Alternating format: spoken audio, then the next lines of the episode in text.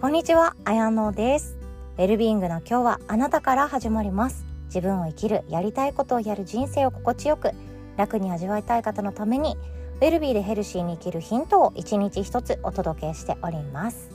ウェルビーパートナーのあなたは今日はいかがお過ごしでしょうか？私はこのポッドキャストチャンネルを一度でも聞いてくださった方のことをウェルビーパートナーの仲間だと思って呼ばせていただいております。で今日はですね子供へのお金の学び、まあ、子供がお金の学習するにはどうしていますかっていう雑談をこの前させていただいてたんですけどその私なりの回答をシェアさせていただきたいなっていう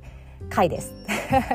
ちょっと外れ回かもしれないですね。まあ休日ということもあって私の中でも最近うんでもこれ面白いんだよなって思うことをシェアさせていただきたいんですよね。で子供に対して親ができるお金の教育お金の学びってここ最近 YouTube とか書籍とかでもかなり増えてきてると思うんですよ。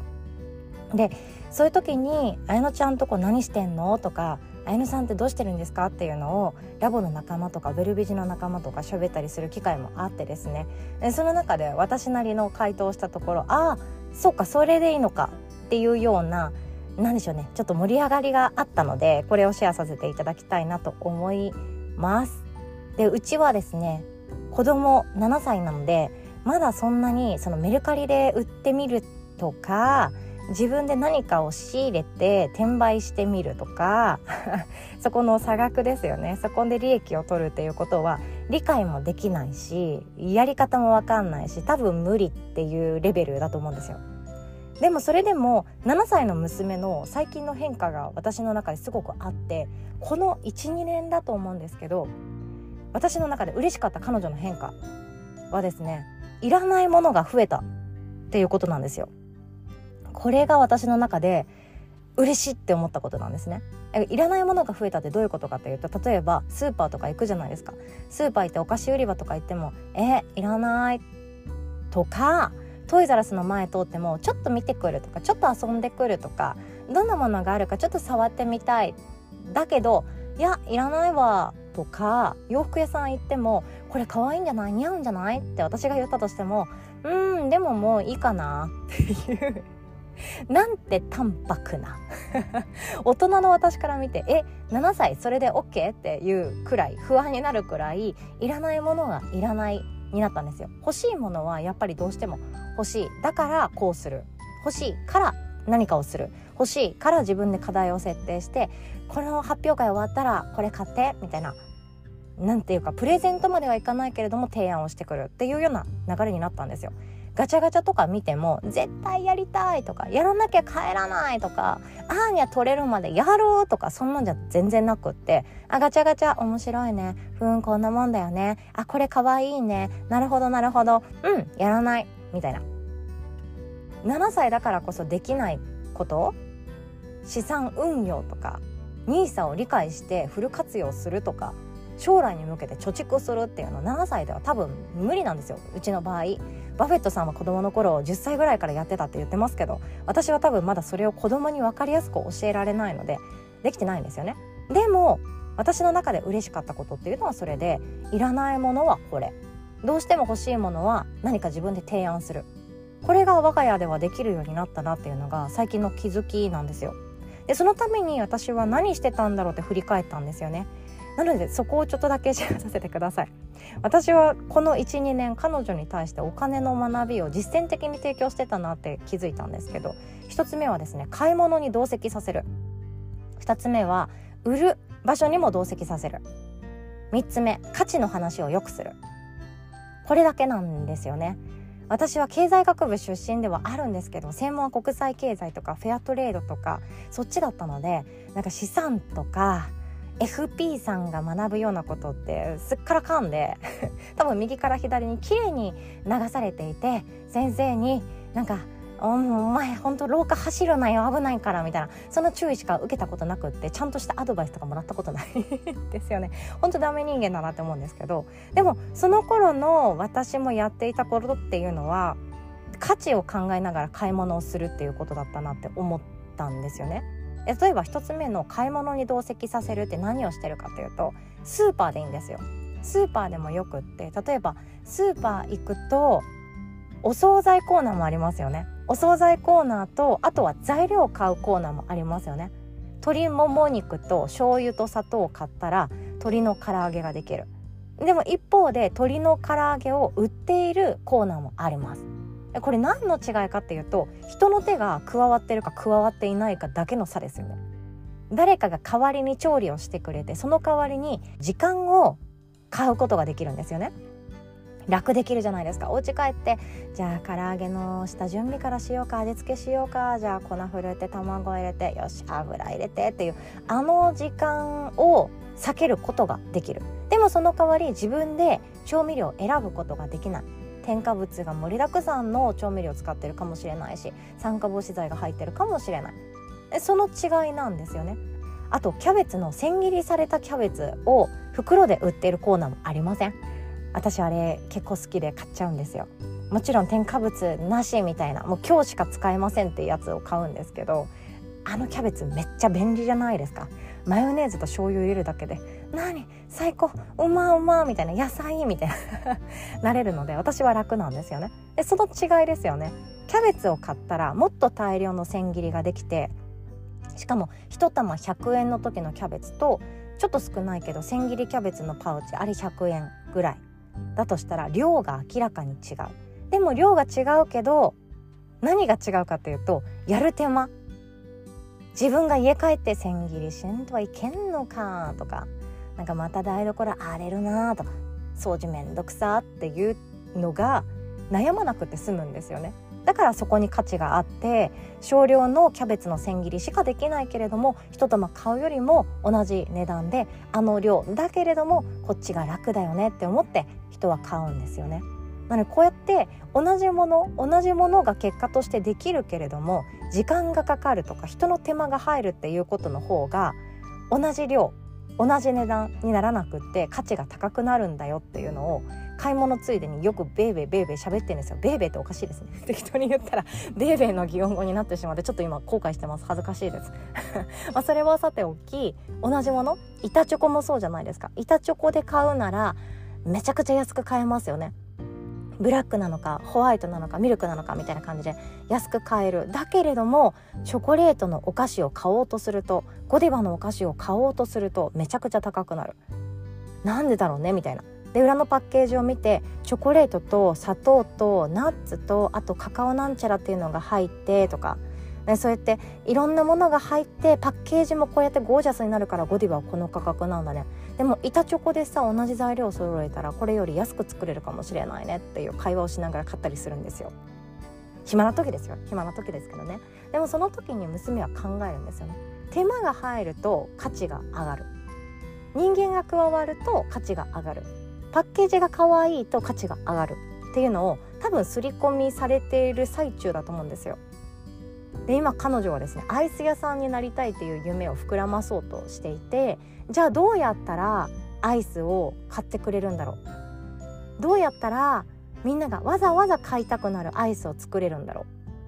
う？っていうのを落書き帳に書いたりとかいろんな人に喋ったりする中で考えてるんですよね。そこにぜひとも私は生かしてほしいって思いで買い物連れてってます。でもほんとスーパーとかですけどね。お洋服屋さんとかも面白いですよね。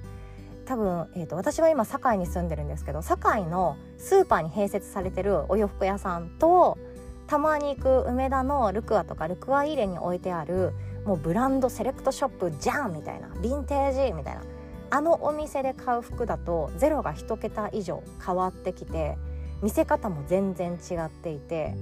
で歩いてるお姉さんの質も全然違ってみたいな。その変化そこも気づいてほしくてよく連れてくんですよねデパートとかも。でもそうやってこれはいくらだねこれはいくらだねなんでこの価格なんだろうねあこの素材使ってるからだねとかこれブランドだからだねっていうのをできる限り私は感覚として持っててくれたら嬉しいなって思っているんですね。2つ目です売る場所にも同席させるっていうことをやってますそれこそあのハードオフさんとかオフハウスさんブックオフセカンドストリートこの辺りはめちゃくちゃ勉強になりませんか？今だったら、えーと、冬が近いので冬物が高く買い取ってくれますよね。それはこれから需要が増えるからお店としては仕入れたら嬉しいわけじゃないですか。お店の中に12月にもなって半袖がずらーって並んでたらえ買ってくれる確率が一気に減っちゃう。滞在率お店の滞在率お客さんの滞在時間が減ってしまうからお店としてもそこは避けたいわけですよねだから今冬物秋物をいっぱいいっぱい仕入れられるように高く買い取るからみんなタンスの肥やしになる前に持ってきてよねっていうのをチラシで配ったり壁にポスターとして貼ってたりするんですよね。そこにまず気づいてほしいなとも思うんですよ。でそして実際に彼女がいらなくなったおもちゃとかを自分でお店の店員さんに持って行かせて売ってますもちろん手続きは私です免許証とかねいろいろいりますもんねでもそれで価値を知ってほしいんですよ。あの時2000円で買ったプリキュアのおもちゃ50円だったね。ガチャガチャ1回もできないね。あの時買ったこのレゴのパッケージ3000円だったよね。でも3つぐらいパーツが足りてないから売れなかったね。とか。それを知ってほしいんですよね。でそれでもママがちっちゃい頃使っていてなんかお人形さんとかいろいろ足りてないシルバニアのセット。これでもなんか分からんけど500円で売れたね。なんでだろうね。とか。価値がぐっと下がるもの。流行りもの。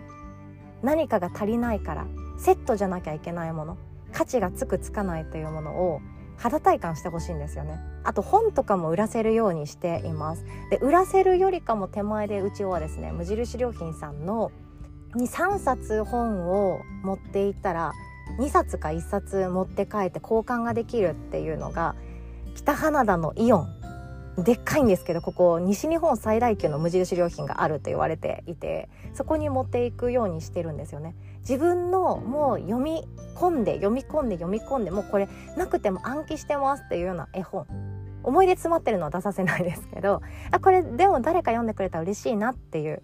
もう私7歳だから2歳の頃の絵本いらないわっていう時に綺麗な状態で持っていって自分の3冊とお店に置いてある2冊か1冊を交換できる。で新しい自分の今興味関心のあるものに交換することができる。代替ってやつですよね。それも今味わってもらってるんですよ。物々交換ですよね。でそれ何がいいかっていうと本をきれいに保存する意識ができるんですよ。でその交換する時にも必ず連れていくようにしてるんですけどまれにですね「ここ破れてますねごめんなさい受け取れません」とか「ここ落書きされてますねごめんなさい受け取れません」ガーンっていうのがあるんですよ。ガーンみたいなあと1冊あったら交換できたのに足りないみたいなうるうるうるっていうシーンがあるんですよ何回か。それでそのおかげで借りた本まあ自分のものになった本だけど大事に使わないと価値が減るっていうことを今彼女認識してるんですよ。これすごいなって思うんですよ肌体感ですよねそのガーンっていうショックそのショックがないと人は変わらないっていうのを私は本当に7歳の娘を見ながら思うんですよ確かに自分もそうじゃないですか車をえーと、新しいのに乗り換えしよう買い替えしようっていう時も「ここ傷ありますね」とか「えここ何かあったんですか?」とかなんならもうめちゃくちゃ乗りまくってますね。何百キロ乗ってますね。みたいな。そういう車って価値がガクンと下がるし後ろぶつけてもうなんか枠組みのフレームがへこんでますっていう時って絶対に買い取ってもらえなくなっちゃう。そこにつながっていくんですよね。自分が大事にして誰かがまた使ってもらえるものそして必要なもの必要としてくれる人がいる。ものは買い取ってくれて自分にその代わりにお金が入ってくるっていうこと。それを今肌体感してもらってるなって思うんですよね。でそして最後の3つ目は本当にこれまでの話と連動すると思うんですけど価値あるないとか価値観のお話をぼーっと私よく喋っていることがあって娘も結構好きだなこの話って思うんですよね。私たちはですねよくあの遊びとしてレクリエーションイベントとしてアトラクションとして楽しんでる場所があってそれがおばあちゃん家の屋根裏部屋なんですねなんかもう大正時代のこれが出てきたとか江戸末期でできてそうななんか絵が出てきたとかえこれ何？ティファニーのこれ何？みたいな。よくわからんもんとかしまいには江戸時代とかの、えっと、お家であげる結婚式なのかな。であの新郎新婦の後ろに立てていた金の屏風とかがあるそうで。めっちゃ面白くないですか？私の中でえ何それめちゃくちゃ面白いやんって思いながらこんなん出てきたっていうアトラクションとして楽しんでるんですよね。この前は謎の七輪か火鉢かが8個出てきたっていう。えしかもなんかこれはなんかちゃんと調べたらもしかしたらすごい作家さんが作ってるやつかもしれんっていうとこまでたどり着けたんですよ。こんな風にあに勝手にお宝鑑定団をやっているんですね。でその時に価値があるけど眠っているものがあります。価値があるけど眠っている。それこそ娘は最近おばあちゃん家の屋根裏から発見したバイオリン習いたいと思ってそのバイオリンマコに貸してって言って借りて帰っているんですよね。そんな風にあるけど価値があるけどそのまんまにされてるからただの場所を取っているものになっていると。ただの部屋の面積を確保しているただの物体ですよね。でもそれを誰かが使って練習したらバイオリンの弦を張り替えて指を整えてちゃんとチューニングをして練習し始めたらそれは10万円以上の価値のあるバイオリンとしてもう一回生き返ること蘇ることができます。火鉢もそうです。重すぎて重すぎて動かすのもやっと。なんで置いてるのって本当に思っちゃうんですけどね。でもそれもただあったらあ邪魔やなとかえこの後ろなんか虫おったらどうしようっていう不安の原因になってくると思うんですけどでもこれを例えば金魚屋さんのおしゃれな鉢として使ってもらえたらどこかの古民家でやってる宿泊施設のインテリアとして使ってもらえたなら何かの映画とかドラマとかで出てくる時代背景に使ってもらえるその備品になったのであればやっとそこで価値は出てくるんですよね。価値がある価値がないって本当にこうやって身近にあります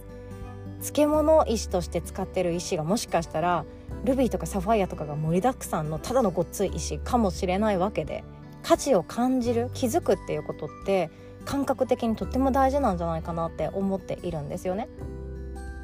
でそして価値を作るっていうことができるっていうのもよく話しています。0円が100万円になることだって普通にあるじゃないですか。例えば可愛いお洋服を着て家の前を歩くっていうこと？普通に歩くっていうこと？これを何も考えずにやっていたら0円のままただ服を着て歩くっていう普通の人ですけどでも自分の価値をしっかりと必要としてくれる人に表現して提示してオーディションとか受けてでどこかのブランドと契約して私はこの服を着てかっこよく歩きますっていうお約束。これはモデルさんとしての契約ですよね。それだけで自分の服を着て歩くっていう動作に価値が生まれるんだよっていうこと。これもすっごく面白いことだと思うんですよ。ただ自分が当たり前にやっていることをぼーっとやっているとそれは誰も喜ばせないから0円のまま。ただ車を運転する。美味しそうに食べる。食べたものをインスタでアップする。0円ですよね。でも誰かが喜んでくれるとか誰かと一緒に何か世界を見てみるとか誰かのお役に立ってみるとかありがとうって呼ばれることを考え始めた瞬間価値っていうのは生み出されて自分が適当にやっていたことあとは普通に当たり前にやっていたことがそこにお金がついてくる。これが価値の生み出され方かなとも思っています。私はこのくらいしか喋れなくってこのくらいの話を娘といつもやってるんですけど本当に子供と学ぶのであれば西野さんの不定期イベントですよね。親子で学ぶ資産運用の話とか親子で学ぶお金の話あれが本当に面白いなって思って私も毎回参加させていただいています。もう全然関係ないんですけどもうん面白かったなって思いますし聞きたいしもっと聞きたいって思うんですよね。であとはうちの娘も大好きなライオンさんですね。リベラルアーツ大学の両学長。この話も本当好きでよく聞いてたりもします。えこうやってお金いやらしいとかお金難しいとかお金怖いとかお金のせいでとかお金があればとかそういうなんかお金を悪者に仕立て上げる言葉を使わない人たちの会話をなるべく一緒に聞くっていうことをやってるかなとも思いました。ということで今日は全然私 何言ってんだろうって本当思うんですけど私の好きな話をさせていただきました。お休みだから許してください。ということで今日もお互い自分の一日は自分で作っていきましょう。ウェルビーイングな今日はあなたから始まります。おしまい。